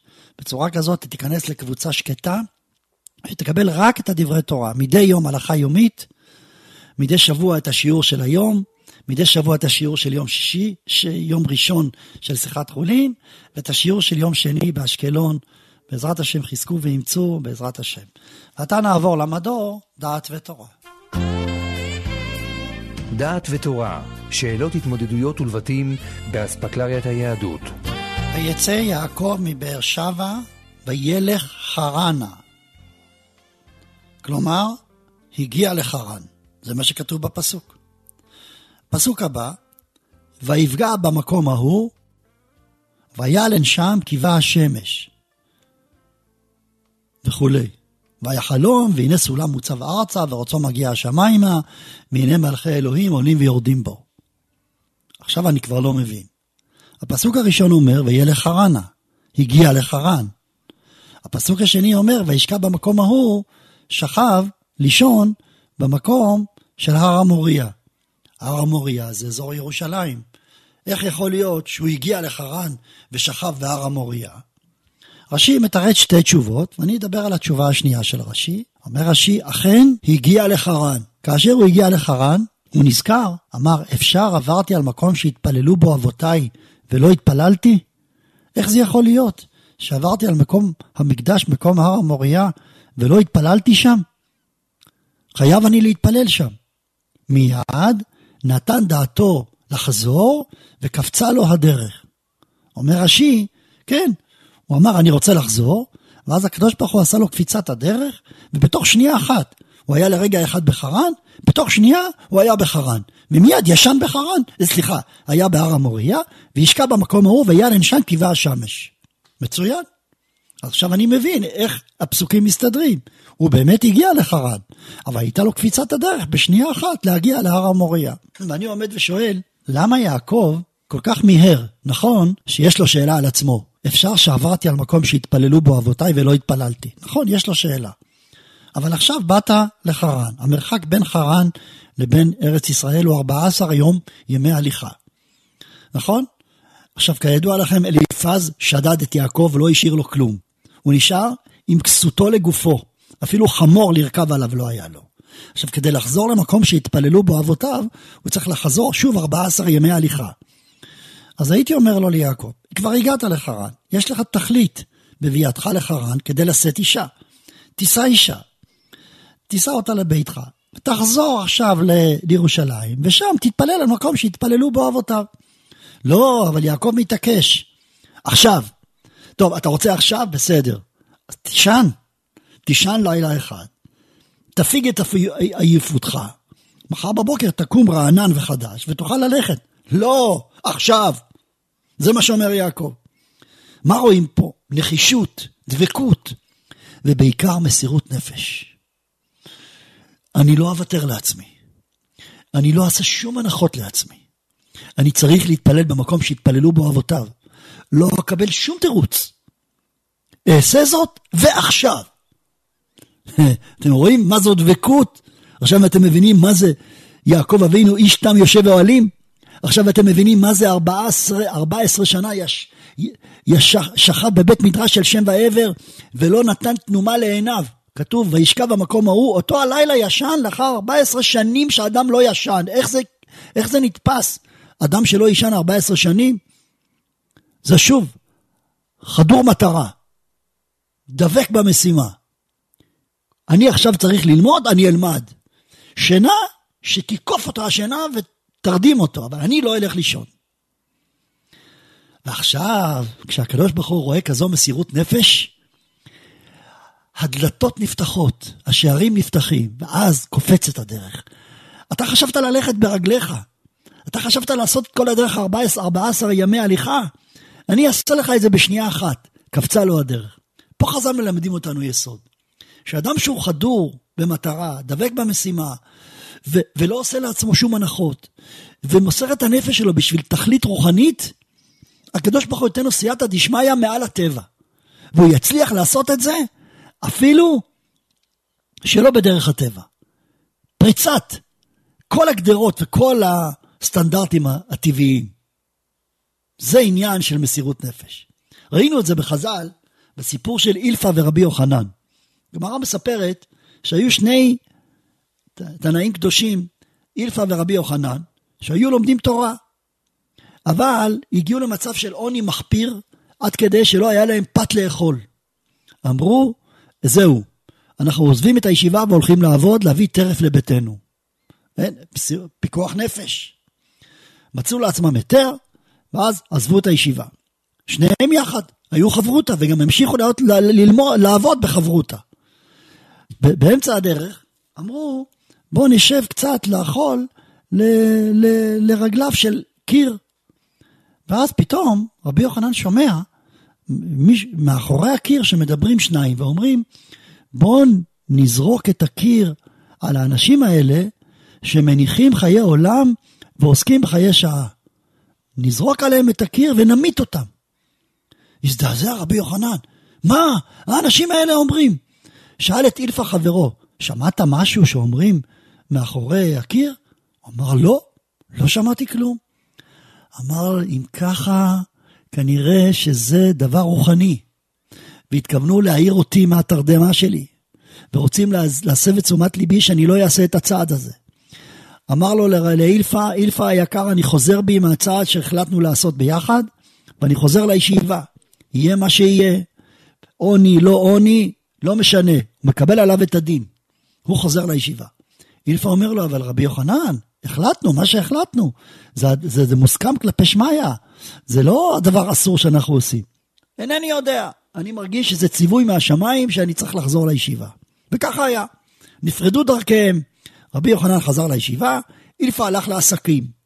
לימים, רבי יוחנן גדל בתורה והתמנה לראש הישיבה. לימים, חזר אילפה עם ספינה עם הרבה הרבה ממון. אבל הוא מאוד הצטער לשמוע שרבי יוחנן התמנה לרב, ובעצם הוא לא התמנה לרב. רש"י במקום אומר, אילפה גדול מרבי יוחנן בתורה. כשהם יצאו, אילפה היה גדול ממנו. אבל אילפה עדיין התעקש להגיד שהוא ראוי להיות ראש הישיבה, גם אחרי שהוא יצא לעסקים. ואמר, והתחייב, שכל שאלה שישאלו בכל התורה כולה, הוא מתחייב לענות. ואכן כך היה. הוא ענה על כל השאלות. כלומר, היציאה לעסקים לא גרעה ממנו בתורה. ובכל זאת, המצב נשאר. רבי יוחנן ראש ישיבה, אילפה נשאר אילפה. כמה פעמים מוזכר אילפה בתלמוד? מתי מעט, אפשר לספור את זה על אצבע אחת. רבי יוחנן מוזכר אלפים ורבבות. הנה רואים. ולמה זה כך? הרי רש"י במקום אומר שאילפה גדול ממנו בתורה. התשובה היא, נכון, הוא גדול בתורה, אבל יש נקודה אחת שאילפה לא עשה ורבי יוחנן עשה. רבי יוחנן עשה מסירות נפש. אני רוצה לומר פה דבר חשוב מאוד מאוד, שהוא כלל ברזל בנושא של דברים רוחניים. כמה פעמים קורה, אני מדבר לבחורי ישיבות, תמיד יש משברים. בחור ישיבה רוצה להיות תלמיד חכם, בחור ישיבה תמיד רואה לפניו את הגדולי הדור. אני זוכר, יש אנשים שרואים את הרב עובדיה כמושא להערצה באופן טוטאלי. אני רוצה להיות כמוהו, עד כדי כך שאפילו סיגלו לעצמם, ראיתי כמה אברכים, סיגלו לעצמם את צורת הכתיבה שלו. אני מכיר כמה אברכים שכל כך הם דבוקים אחרי הרב, שהם הצליחו לעשות שהכתב יד שלהם יהיה כתב יד של הרב. זה לא יאומן כי יסופר. מרוב דבקות.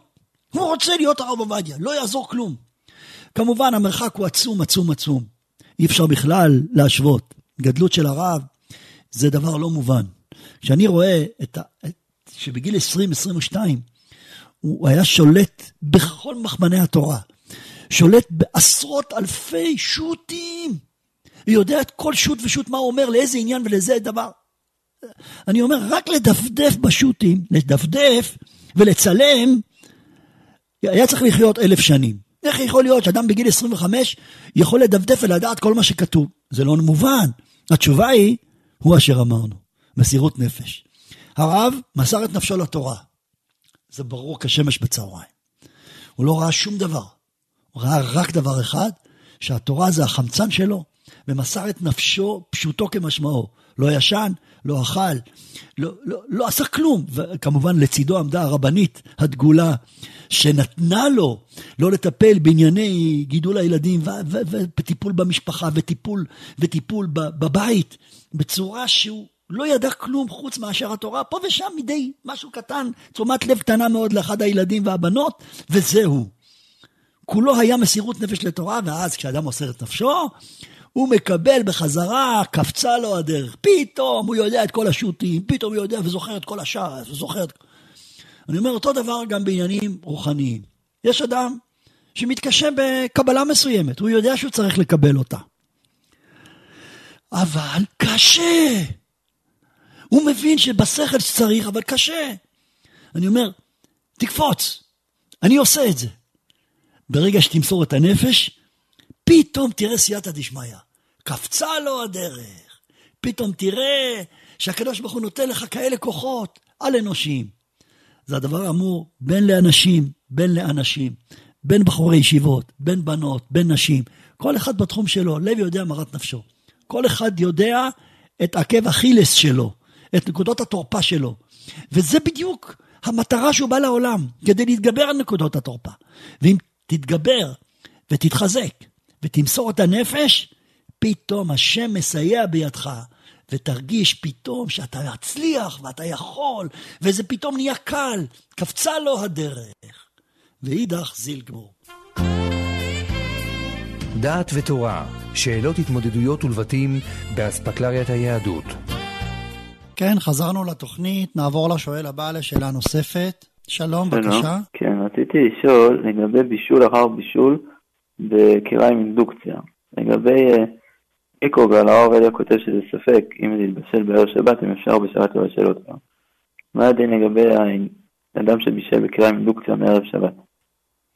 אז התשובה היא ככה, בשונה, בשונה מגלי מיקרוגל, שאין פה שום מתכת חמה, אלא בסך הכל זה תזוזת אטומים בתוך האוכל ממקום למקום שהם גורמים את החום, האינדוקציה יוצרת חום לסיר, לא לאוכל, לסיר, המתכת. המתכת מתחממת והיא מחממת את האוכל. עכשיו, מתכת חמה זה גדר בישול רגיל, זה תולדות האור. נכון שהמתכת לא מתחממת כמו אש גמורה, שרואים שהיא אדומה, אבל היא בוודאי מתחממת 200-300 מעלות, ו-200-300 מעלות זה גדר של אש לכל דבר ועניין, וזה נקרא בישול של אש, ואין אחריו בישול. ולכן, לא רואה שום הבדל בין זה לבין קירה חשמלית. ההבדל הוא שקירה חשמלית, אתה רואה גוף חימום לוהט. פה אין גוף חימום לוהט. אבל הגוף חימום הלוהט זה המתכת של הסיר, והיא מבשלת. טוב, הוא עדיין עניין בישולי גויים? גם עניין בישולי גויים כבר?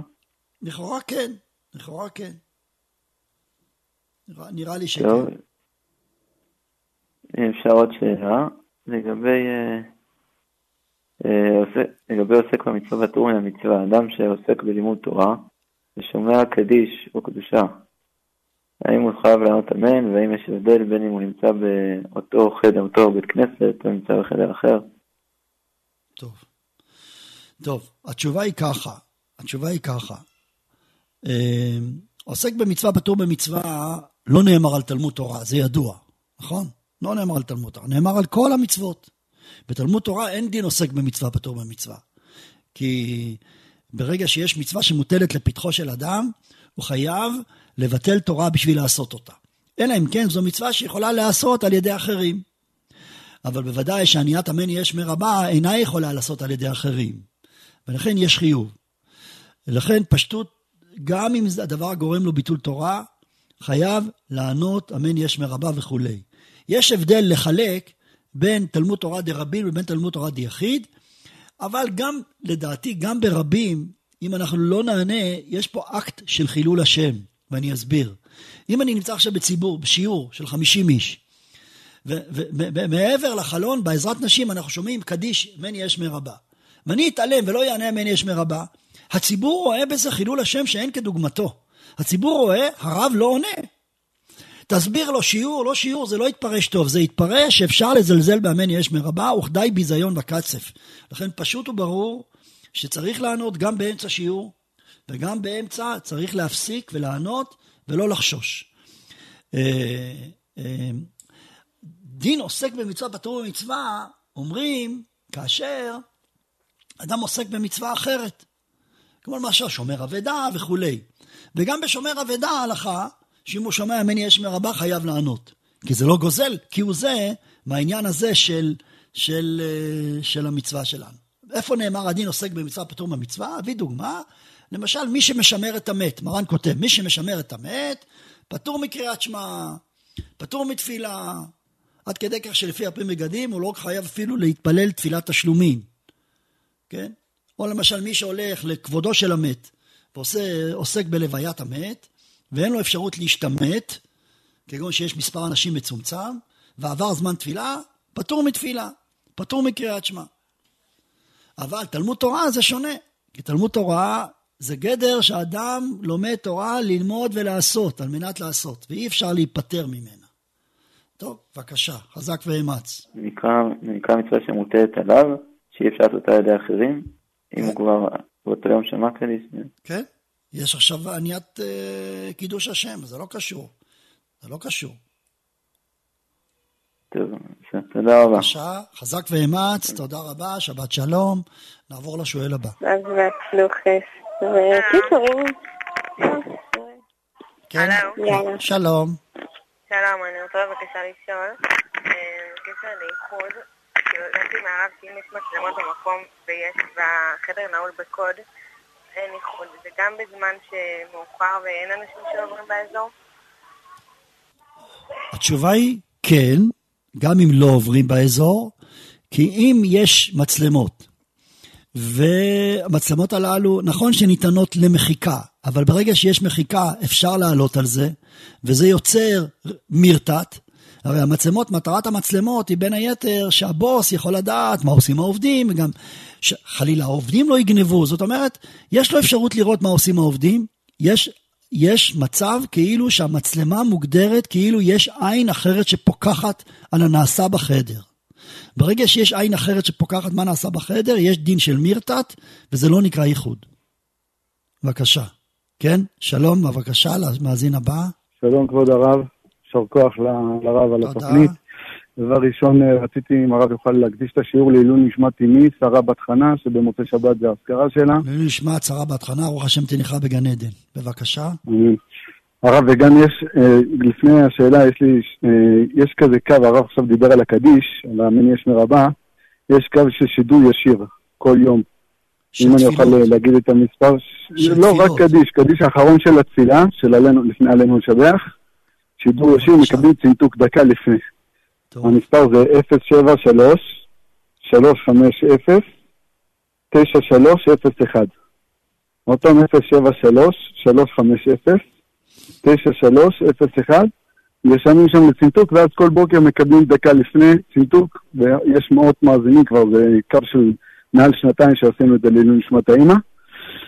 וגם עוד בנוסף, הרב, עכשיו יש הרבה תושבים עדיין מהדרום שנמצאים בירושלים, יש אה, שירת הבקשות של אה, הרב יחזקאל מזרחי, זה בבית הכנסת היזדים, כל שבת, בשעה שתיים, ממש מדהים להגיע לשם, אני אומר, כל מי שבאזור, שווה, עונג שבת ממש, בשתיים בצהריים, 300 ילדים עושים בקשות, תהילים, מקבלים הרבה פרסים, אז אה, מוזמנים כל מי שבאזור בר אילן, גאולה, שמואל הנביא. עכשיו בנוסף, הרב, יש לי גם אה, שתי שאלות. אם במוצאי שבת האזכרה, עד מתי צריך להגיד קדיש? רק ביום ראשון או שזה כל השבוע?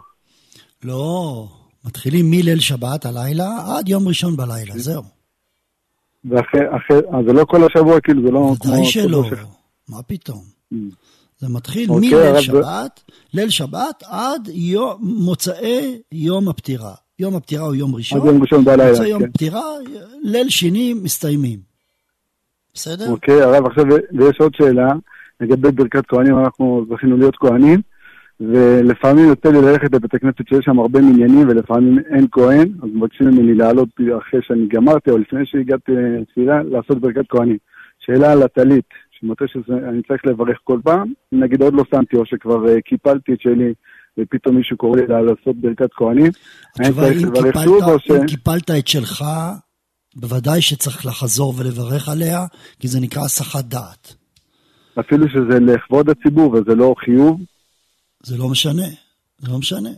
אבל אתה מתעטף בטילית שלך, יש מצווה, למה לא תברך על זה? זו מצווה גמורה. ואם זה טלית של מישהו אחר, נגיד אני לא... אם זו טלית לי, של מישהו אחר, פה יש. הרבה ספקות, פה יש הרבה ספקות. אני יודע שהיום הרבה טליתות שלא נתבו לשמה, והציציות לא לא, מישהו. שמתפלל, אומר לי, בוא, תעשה ברכת כהנים, קח את הטלית שלי, תעלה לדוכן, תברך אותנו.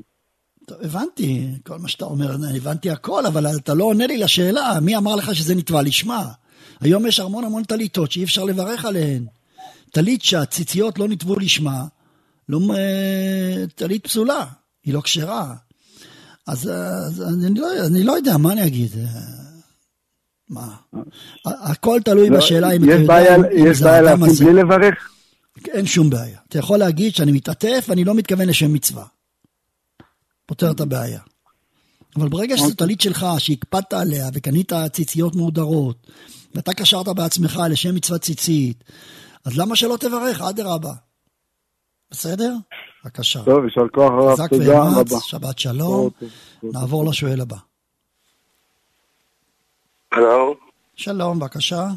שלום כבוד הרב, רציתי לשאול, אני סובל מכאבי גב ואני קניתי כרית חימום בקליק. זה רצועה של מים מיוחדים, כנראה כימיקלים יש בזה או משהו, שאני לוחץ על איזה מתכת בתוך המים, הם זה מתחממים. מטבע מסוים שאני לוחץ עליו, הכרית תוך שתי דקות חמה מאוד. אני חושב שזה יותר מ... מ... זה חם, בקיצור זה חם. השאלה אם זה מותר בשבת או אסור. התשובה היא אסור, ואני אסביר למה זה אסור. זה כן. אסור בגלל איסור מוליד.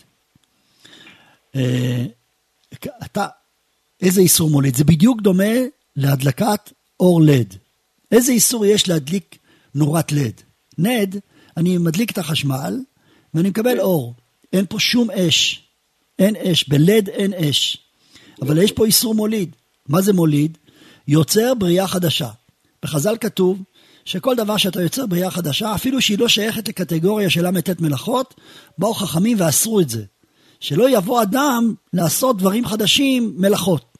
אם תתיר לו אדם לעשות חום חדש שלא היה בנמצא, אז יבוא עמי ארצות יגידו, אז מותר לי גם לנסוע ברכב, הוא לא, יהיה, הוא לא ידע לחלק. לכן חכמים אסרו. ולכן הדבר אסור בתכלית. אין שום היתר להדליק נורת לד, לכבות נורת לד, וכיוצא בדבר הזה ליצור חימום של כרית. דרך אגב, אותו דבר גם יש היום תאורה. יש תאורה של חומר זרחני, שברגע שאני מבקע אותו, האור זורח. זה נקרא ל- light, משהו... איסור מוליד? משום מוליד, בדיוק, משום מוליד. כמו שמרן השולחן ערוך כתב שאסור לרסק שלג וברד בידיים. אסור לקחת אה, קרח ולרסק אותו. למה אסור לרסק שלג וברד? מסביר רש"י, בגלל שזה דומה למלאכה. קודם היה אה, קרח, ועכשיו זה נהיה מים. עשיתי דבר חדש שלא היה בנמצא. גם פה. קודם זה היה קר, ועכשיו זה נהיה חם.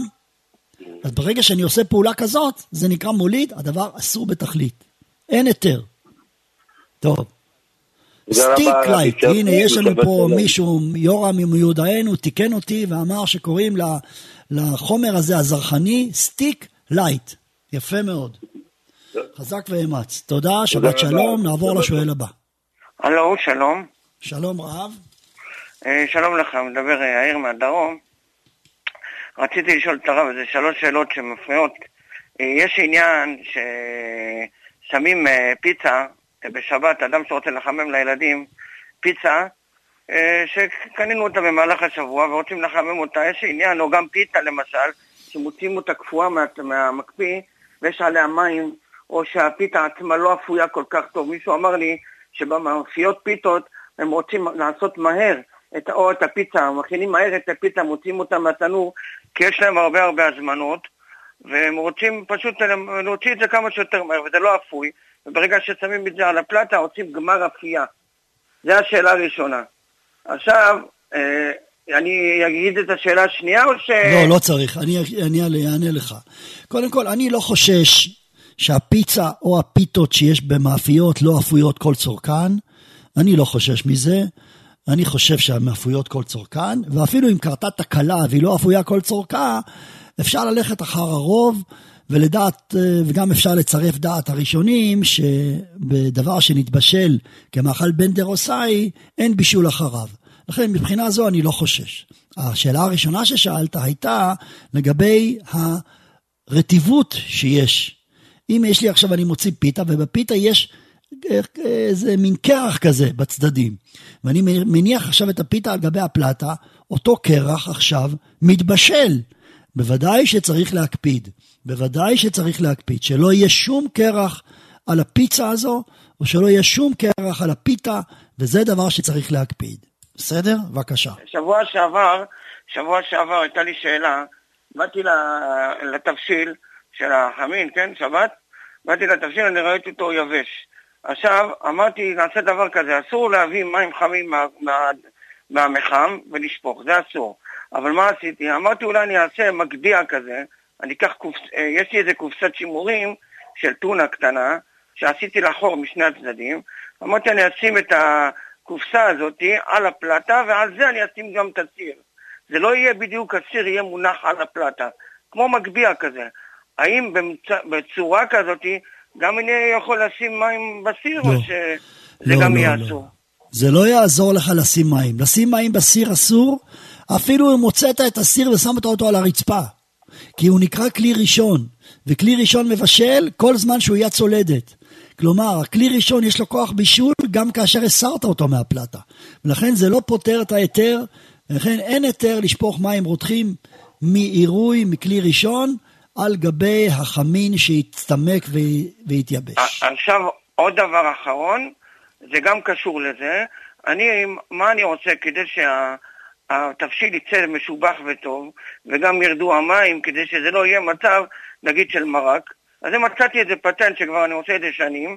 אני לוקח קרטון גדול של חלות, ואני הופך אותו, עושה לו כמין בית לפלטה, ואז זה סגור ככה מכל הצדדים, ואז במקרה כזה כל המים יורדים, זה צובר חום מבפנים, ואז זה נמצא מצב טוב. אני שואל אם בשבת יהיה מותר לי לשים את זה, וזה לא נקרא הטמנה. יפה מאוד. אני, מתפעל מהרעיון. יפה, זה רעיון טוב. התשובה היא זה מותר וזה לא נקרא הטמנה, ואני אסביר למה. כי הטמנה זה דווקא דבר שהדבר המטמין נוגע בדבר המוטמן בלי הפסק של אוויר. אבל ברגע שיש הפסק של אוויר, אין בזה דין הטמנה. עכשיו, הקופסה הזו אינה נוגעת באופן הרמטי בדפנות של הסיר. היא רק מצ... מקיפה אותו מכל עבריו ושומרת על חום. אבל היא לא נוגעת כמו מגבת. מגבת עוטפת את הסיר בלי הפסק של אוויר. זה, זו נקראת הטמנה. אבל כשאתה עושה קופסה ויש הפסק של אוויר, אין דין הטמנה, והדבר מותר. יפה מאוד. תודה רבה. חזק ואמץ. מה שבטוח זה?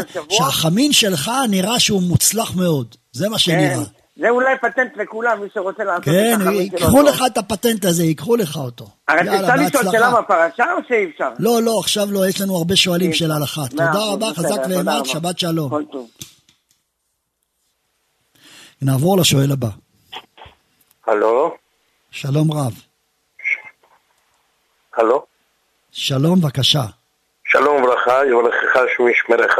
רציתי לשאול, כשילד בגיל שנתיים שמשחק במעבר בשבת, מדליק, מדליק איזה, אין צריך להרחיק אותו?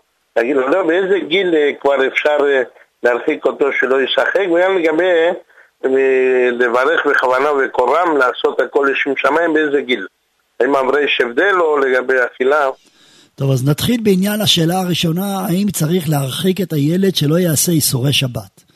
התשובה היא ככה, התשובה היא ככה, אה, באיסור דאורייתא בוודאי שראוי להרחיק את הילד ולמנוע ממנו את האיסור תורה. אם רואים שהילד עובר על הדלקת אור שהיא דאורייתא למשל, צריך למנוע ממנו. לא למנוע בכוח, אבל למנוע ממנו על ידי זה שמרחיקים אותו, כמו שאמרת. כי חובת חינוך זה לא רק לחנך, זה גם למנוע ממנו לעבור איסור. כי אני, כשאני רואה ילד שעובר על איסור, אני צריך לדאוג שהוא לא יעבור איסור. אפילו אם הוא לא מבין כלום.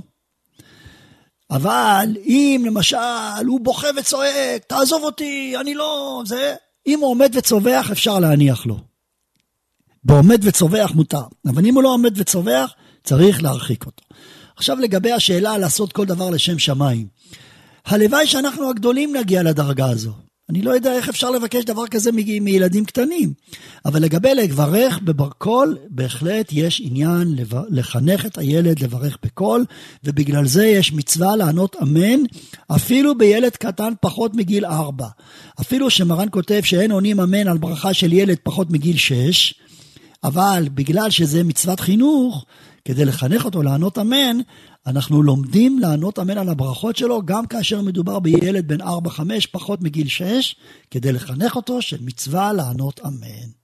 תודה רבה, חזק כתוב שיצר הרע נכנס אה, בגיל קטן ויצר הטוב בגיל 13.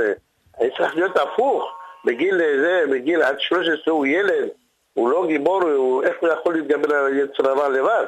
בגיל 13 כבר הוא גדול, צריך להיות הפוך, לא? שיהיה אצל כן, אבל- לפני אבל ראשון מצד שני- ואחר כך. איך זה- הפוך? למה אז אני אסביר 13 קודם כל, אני? אסביר אה, למה חז"ל אמרו את זה. יצר הטוב זה עניין של שכל. כשאתה מסביר לילד שצריך להיות אה, יהודי ירא שמיים ודברים כאלה, אז, אז אה, זה עניין של דעת. וחז"ל אמרו שקטן אין לו עדיין דעת. מתי אדם מקבל דעת? בגיל 13. קטן אין לו דעת, כך כתוב בחז"ל. זו עובדה, זה חז"ל אומרים, קטן אין לו דעת. ואם אין לו דעת, ממילא הוא לא יכול להיות יצר הטוב, כי יצר הטוב בא מכוח השכל. לעומת זאת, היצר הרע איפה נמצא? בטבע של האדם. הטבע של האדם קיים מאז שהוא נולד. טבע של האדם שהוא אוהב לאכול, טבע של האדם שהוא אוהב פינוקים, טבע של האדם שהוא אוהב עצלות, טבע של האדם שהוא אוהב כסף, אז מילא יכול לבוא לידי גזלה. מתי הוא נמנע מגזלה? כשהוא מבין. מתי הוא מבין? בגיל 13. לכן חז"ל אמרו, חז"ל אמרו שבגיל 13 הוא מקבל יצר טוב. אבל מצד שני, חינוך של ילד זה כבר מאז שהוא קטן. החינוך של ילד זה בשביל להרגיל אותו. לא בדיוק לחנך בדעת, כי דעת זה רק בגיל 13, אבל להרגיל אותו. אנחנו מרחיקים את הילד מהעבירה, אנחנו מרגילים אותו לבוא לבית הכנסת, אנחנו מונעים ממנו לגזול, מונעים ממנו לעשות מחלות אסורות, ואז הוא מתרגל, גם כי יזקין, לא יסור ממנה. חזק ואמץ, תודה רבה, שבת שלום. נעבור לשואל הבא. הלו, שלום, בבקשה. שלום. רציתי לדעת אה, אם מותר לילדים לשחק בשבת בבועות סבון. התשובה היא כן. מותר להפריח בועות סבון, כמובן במכשיר ידני ולא במכשיר אלקטרוני. מותר להפריח בועות סבון, ואין בזה משום מוליד. לכאורה תשאל, הרי לכאורה יצרתי פה דבר חדש שלא היה בנמצא קודם. אבל הבן איש חי כבר מתייחס לשאלה הזו, ואומר הבן איש חי, לא בדיוק לשאלה הזו, דומה. אומר, אם אתה מוליד דבר שהוא לא בר קיימא, אין בו דין מוליד. ולכן הוא אומר שמותר לעשות כסף בבירה או בסודה לשתייה למשל, שאתה עושה קצף, הדבר מותר, בגלל שאומנם אתה יוצר קצף, אבל הקצף הזה הוא בר חלוף, ובתוך שנייה נמוג ומסתלק מן העולם, אין דין מוליד ביצירת קצף שאינה מחזיקה מעמד. לכן גם פה, כאשר אתה מפריח בלוני בועות סבון, כמה זמן זה מחזיק? שלוש, ארבע שניות. וכיוון שכך, אין פה דין מוליד, והדבר מותר בשבת. בהחלט. סוף סוף יש לנו משחק אחד, אמרו עליי שאני רב מחמיר על הילדים. כל הילדים לא אוהבים אותי כי אני אמרתי להם שמונופול אסור, פאזל אסור, קטן אסור. אז הנה, יש משחק אחד שאני אומר שמותר. להפריח בועות סבון. ברוך השם. אפשר עוד שאלה? כן. אדם שיש לו אה, מצלמות נסתר, מצלמות, כאילו בבית כנסת או במקום כזה, עכשיו נגיד שקרה משהו בשבת, הוא רוצה להסתכל על. מה שהיה שם. במוצאי שבת הוא רוצה להריץ אחורה, לראות אה, מה קרה בשבת בבית כנסת או בכל מקום אחר. זה מותר? מותר. כן. למה? כי זה לא נעשה בעבירה, זה נעשה באופן אוטומטי, זה לא נעשה בעבירה. אבל למשל, אם אתה מדבר איתי עכשיו, היום התקשרו לבית הוראה הרבה אנשים שרוצים לראות בשידור חוזר את החזרת השבויים. החזרת השבויים תהיה בשבת עצמה, ויסריטו אותם ויצלמו אותם בשבת, ויראו את זה בטלוויזיה. עכשיו, יהודי שומר שבת רוצה לראות את הסרטון במוצאי שבת. האם מותר או אסור? התשובה היא, אם זה צולם על ידי יהודי, אסור להסתכל בזה. כי זה נקרא מעשה שבת שנעשה בשבילך, ואסור עולמית. אם אסור אני לא יודע אם זה עולמית. יהודי. אם זה- מה? אם- אם זה ספק אם זה גוי או יהודי, כאילו. אם זה ספק אם זה גוי, אפשר להקל. אבל אני לא... תראה, אם דברים מגיעים מחוץ לארץ, אתה צודק, אפשר להקל. אבל טלוויזיה ישראלית, למה שזה יהיה גוי? זה יהודי, צערנו. אז לכן אני שוב חוזר. אנשים רוצים לראות, מסתקרנים לראות את הקטע של uh, החזרת השבויים והמפגש עם המשפחות וכדומה. צריך להימנע מלהסתכל, אלא אם כן זה נעשה וצולם ביום חול. טוב, בבקשה. תודה. חזק ואמץ, תודה, שבת שלום. נעבור לשואל הבא. טוב, ש- מה השבויים צריכים לברך? אז התשובה היא צריכים לברך הגומל. זה הדוגמה הקלאסית של ברכת הגומל של שבוי. שבוי צריך לברך הגומל כאשר הוא שבוי במאסר כמו המאסר הזה, שזה מאסר שלא יודעים מה טיבו, והוא נידון חס וחלילה, השם ישמור ויציל אותם וימנע מהם, אבל כולם יודעים מה זה להיות בשבי שלהם, האכזר, הקשה הזה. בוודאי ובוודאי שברגע שהוא יוצא מהשבי, אם יש עשרה אנשים, חייב לברך ברכת הגומל בשם ומלכות. בבקשה, חזק ואמץ, נעבור לשואל הבא. שלום, יש לנו מאזין? רגע. טוב, נעבור לבא אחריו. לא, הוא שואל אם מי שרואה את השבוי שמגיע, אם הוא צריך לברך משהו. אין, אין ברכה מיוחדת על זה. טוב? בבקשה. כן, יש לנו מאזין? שלום. שלום, לכבות את הרדיו. כן, שלום, בבקשה. שלום, כן. שלום, רציתי לברך שתי, שתי, שתי שאלות. אחד, אני הייתי באיזה שיעור שאמרו שם שלגבי אה, אה, בורקס תפוח אדמה, שהתפוח אדמה מצטרף לבורקס. רציתי לדעת אם גם דעת הרב ככה בנושא הזה, כי אמרו לי שאין הכרח מדעת הרב עובדיה, ובדקו ברב עובדיה, ואני יודע שבכל סוגי המזונות המילוי לא מצטרף, אני לא יודע, כאילו, אז התשובה. היא חד משמעית, חד משמעית, המילוי לא מצטרף לברכת על המחיה, ובעל המחיה, כדי לברך על המחיה צריך שיהיה 27 גם גרם. גם אם זה תפוח אדמה, דברים כאלה, דברים שהם מתלותבים עם מפת, דברים כאלה? בוודאי, בוודאי, אם זה ניכר בפני עצמו, זה לא מצטרף. מתי זה מצטרף? כאשר זה מעורב בבלול ולא ניכר. ברגע שהוא ניכר, אין הצטרפות, בחיים לא יהיה הצטרפות לדבר שלא ניכר.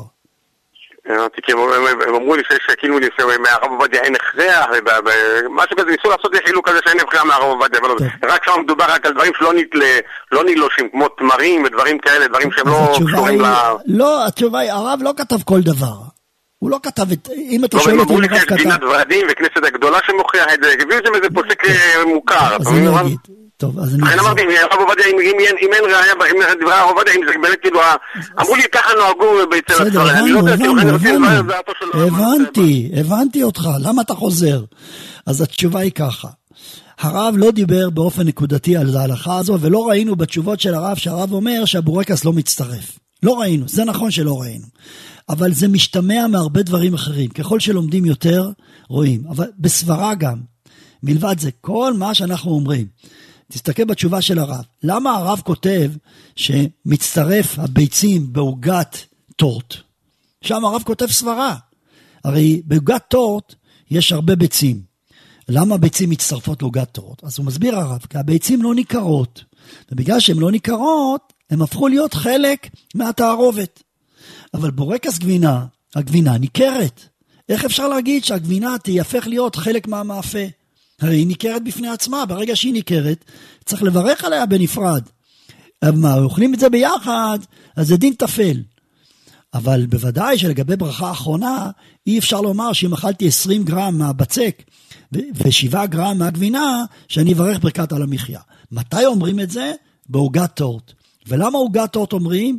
כי הביצים אינן ניכרות, ויש לנו כלל, כל דבר שאינו ניכר, הוא מקבל את הדין של התערובת. והתערובת היא מזונות, אז גם הדבר שלא ניכר מקבל את הדין של המזונות, כי הוא מתבטל. אבל מתי אומרים שהוא מתבטל? כשלא רואים אותו, כשלא ניכר, לא רואים ביצים, רואים עוגת טורט. אבל גם שיש לי בורקס, ויש לי את הגבינה, ויש לי את תפוחי האדמה, וזה ניכר בפני עצמו, אין שום סברה בעולם שזה יצטרף לברכת על המחיה. ומי שמברך על המחיה בכזה מקרה, פשוט וברור בעיניי שהוא מברך ברכה לבטלה, ואסור לברך את הברכה הזו. טוב, בבקשה. כן, נעבור לשואל הבא. שלום. ש- שאלה הרב, לגבי מי ששם ג'חנון בתוך שקית קוקי בסיר חמין, האם זה נהיה בשרי? טוב, אני דיברתי על שקית קוקי כמה וכמה פעמים, ולדעתי שקית קוקי, אה, גם בבדיקה שעשיתי וגם מבחינה הלכתית, הג'חנון אינו נקרא בשרי, אבל לא כדי לאכול אותו עם חלב, אלא כדי לא להצריך אחריו שש שעות. מבין מה אני מתכוון? את הג'חנון עצמו הוא נקרא פרווה, אבל לא כדי לאכול אותו עם חלב ישירות, אבל כדי להחמיר שאם אכלת אותו בנפרד צריך אחריו שש שעות, בשום אופן לא צריך שש שעות, ואתה יכול לאכול אותו ומיד אחר כך לאכול קפה עם חלב. טוב, תודה רבה לכם על ההאזנה, תודה למפיק, תודה לטכנאי שלנו, יורם וזנה, שקדוש ברוך הוא ייתן לו שמחה ואריכות ימים ושנים ובריאות איתנה, וגם לכם תודה רבה על ההאזנה. אנחנו ניפגש שוב ביום ראשון בשעה עשר בלילה, תוכנית שיחת חולין. שבת שלום ומבורך.